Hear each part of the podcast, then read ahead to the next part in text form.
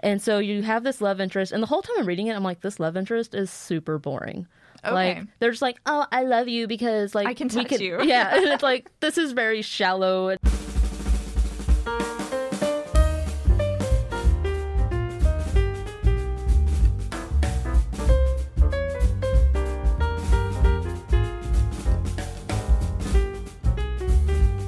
Welcome back to another episode of Sterling Municipal Library's podcast, All Booked, where we talk to you about books we'd like to recommend. And Michaela is joining us today to review an entire series. I don't know how much you've been following our podcast, but she joined us several months ago to review a revisitation of Twilight right. in light of the release of Midnight Sun. So she is back here today to talk about the Shatter Me series that actually starts with a book called Shatter Me.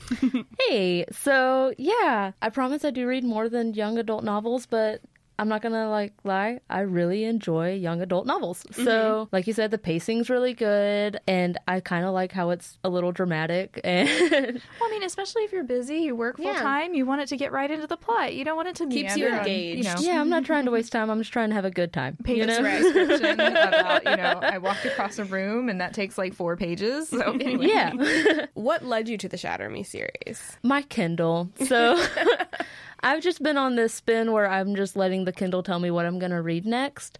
And I guess it picked up on the young adult thing. So I read like eight different books. And then I was like, maybe I should switch it up. And so I tried to find some adult novels, which were interesting. But I ended up downloading an erotic novel by accident. and nothing against erotic novels, but it's not what I was going for. So I had to, to back be out of more that one. obvious on the cover. Yeah, yeah. because I think people used to get really embarrassed of reading, you know, like the bodice rippers that were so obvious what they were. That mm-hmm. erotica in general has tried to tame down their covers so that Yeah. people aren't embarrassed to pick them up. But now they're kind of like traps for unsuspecting readers. So. I feel like I've been hoodwinked. So, the erotic novel, I thought it was going to be like a spin on fairy tales. And I was like, oh, well, I'm not a romance reader, but I'll give it a shot. It's been a while since I've tried out romance. Maybe I'll like it this time. And it was not a romance novel, or not just a romance novel. So, there was very little plot. yeah, it's not what I was going for. But, anyways, the Shatter Me series was one that I really enjoyed. The Kindle just kind of recommended the book, and I read it and was really hooked by the way it was written was really what got me the first time am i allowed to just like totally like full spoilers Yeah, you Or- can. Yeah. Okay, so it starts off with the main character being in complete isolation for almost a year. She's had no human contact, and it's from her journal.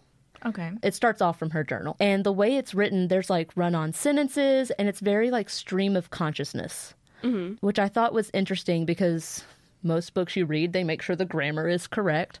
And so it was tripping me up for the first couple of chapters because you would go a whole paragraph and there wouldn't even be a comma. And so it was very strange. But then the more I read it and the more I got into it, it kind of developed where the way it was written changed with how her mind was, like her mental state. Okay. So when she's in isolation, the grammar is absolutely terrible, but it makes sense stream of consciousness wise. So once I adjusted it, my brain just hooked on and knew exactly what was going on. Mm-hmm. Once she gets out of isolation and starts interacting with other characters, you know, she has the ups and downs emotionally, you can see the changes with the way the book is written. So when things are more chill, it's very proper grammar, how you would expect from a normal book. But when there's something going on, like a major fight or some intense conversation, you're going to have more run on sentences and it goes faster and it makes you read faster. And so I was like tapping the Kindle as fast as I could reading because my brain did not have time for periods and commas.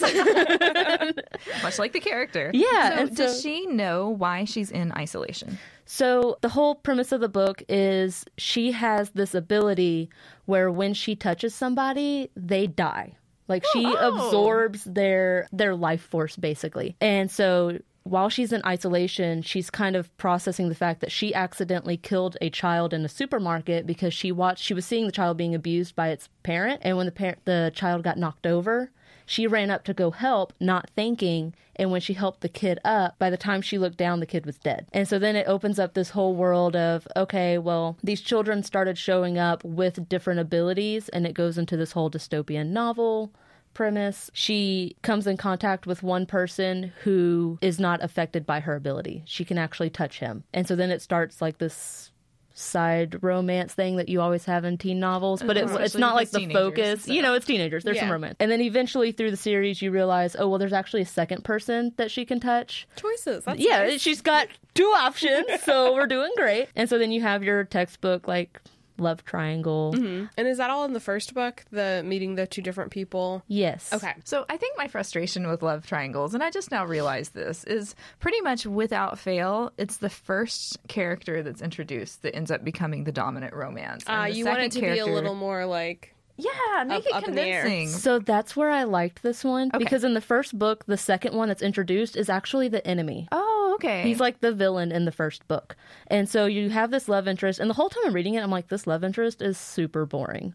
Okay. Like they're just like, oh, I love you because like I can we touch you. Yeah, and it's like this is very shallow and Yeah, I love you because I can, I guess. Yeah, it's like we can actually hug sometimes. I don't. yeah. And so it was like it really just felt like she was selling out and it just bothered me. And so mm-hmm. when the book ended and it ends right around the time that you find out that she can touch like the enemy can touch her, you're like, "Well, that's pretty weird. I wonder how that's going to go." But like this romance, it, it needs to either develop into something else or like I need some more dimension.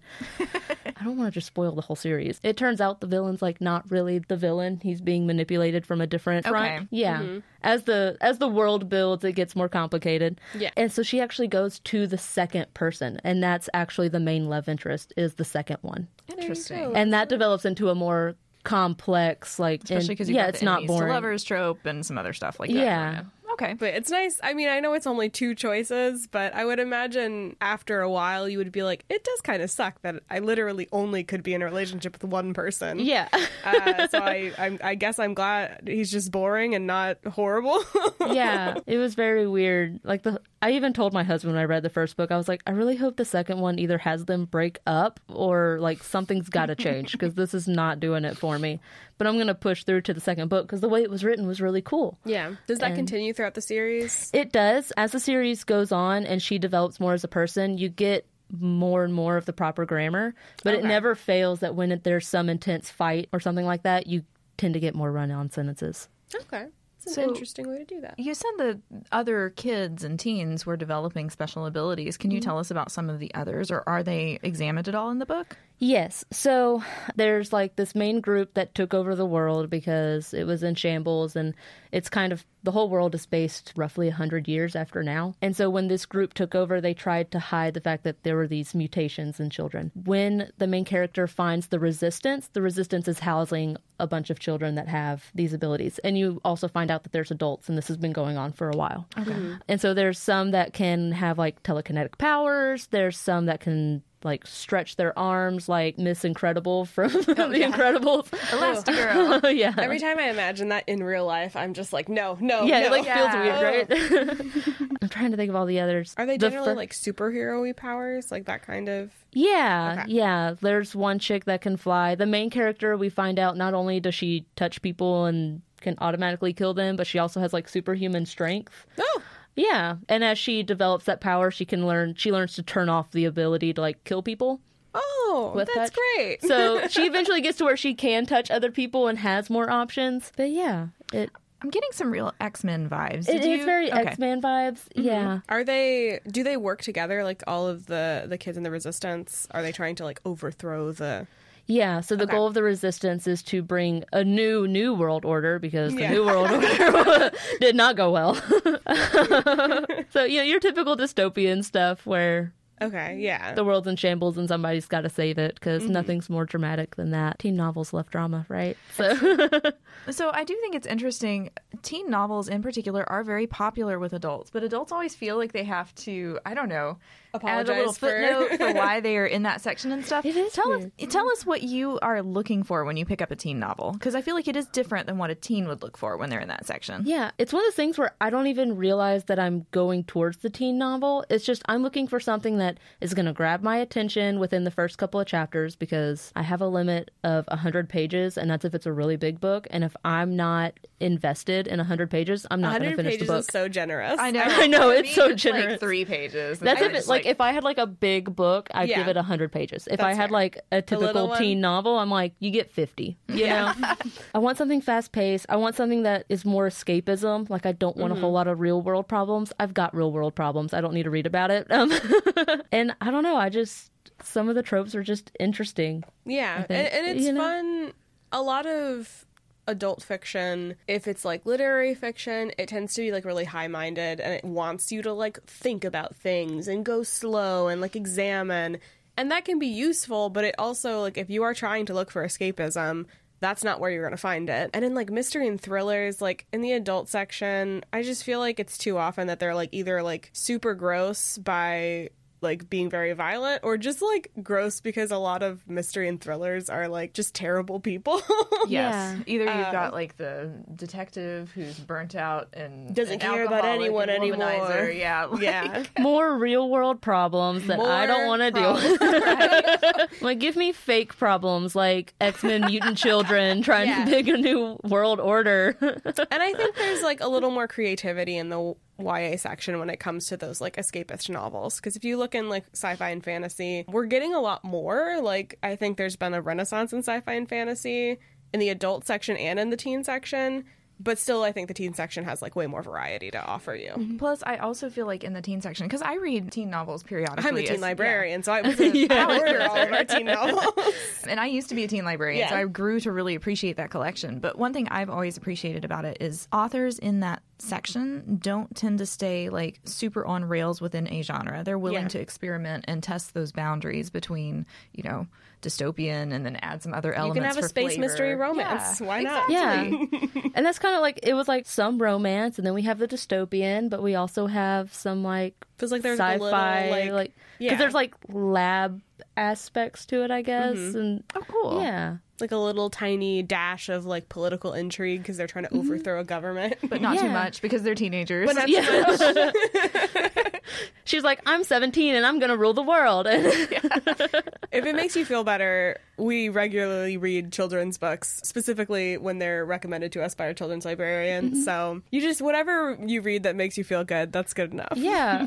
I kind of go around. I think the young adult is really cool. And mm-hmm. I go into the adult novels Yeah. too, you know, but I think the young adults are just more fun.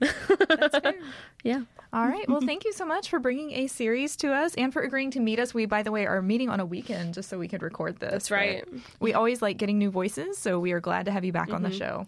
Well, thank you for having me. It's so much fun. And stay tuned next week for more fantastic book recommendations. Bye. Bye.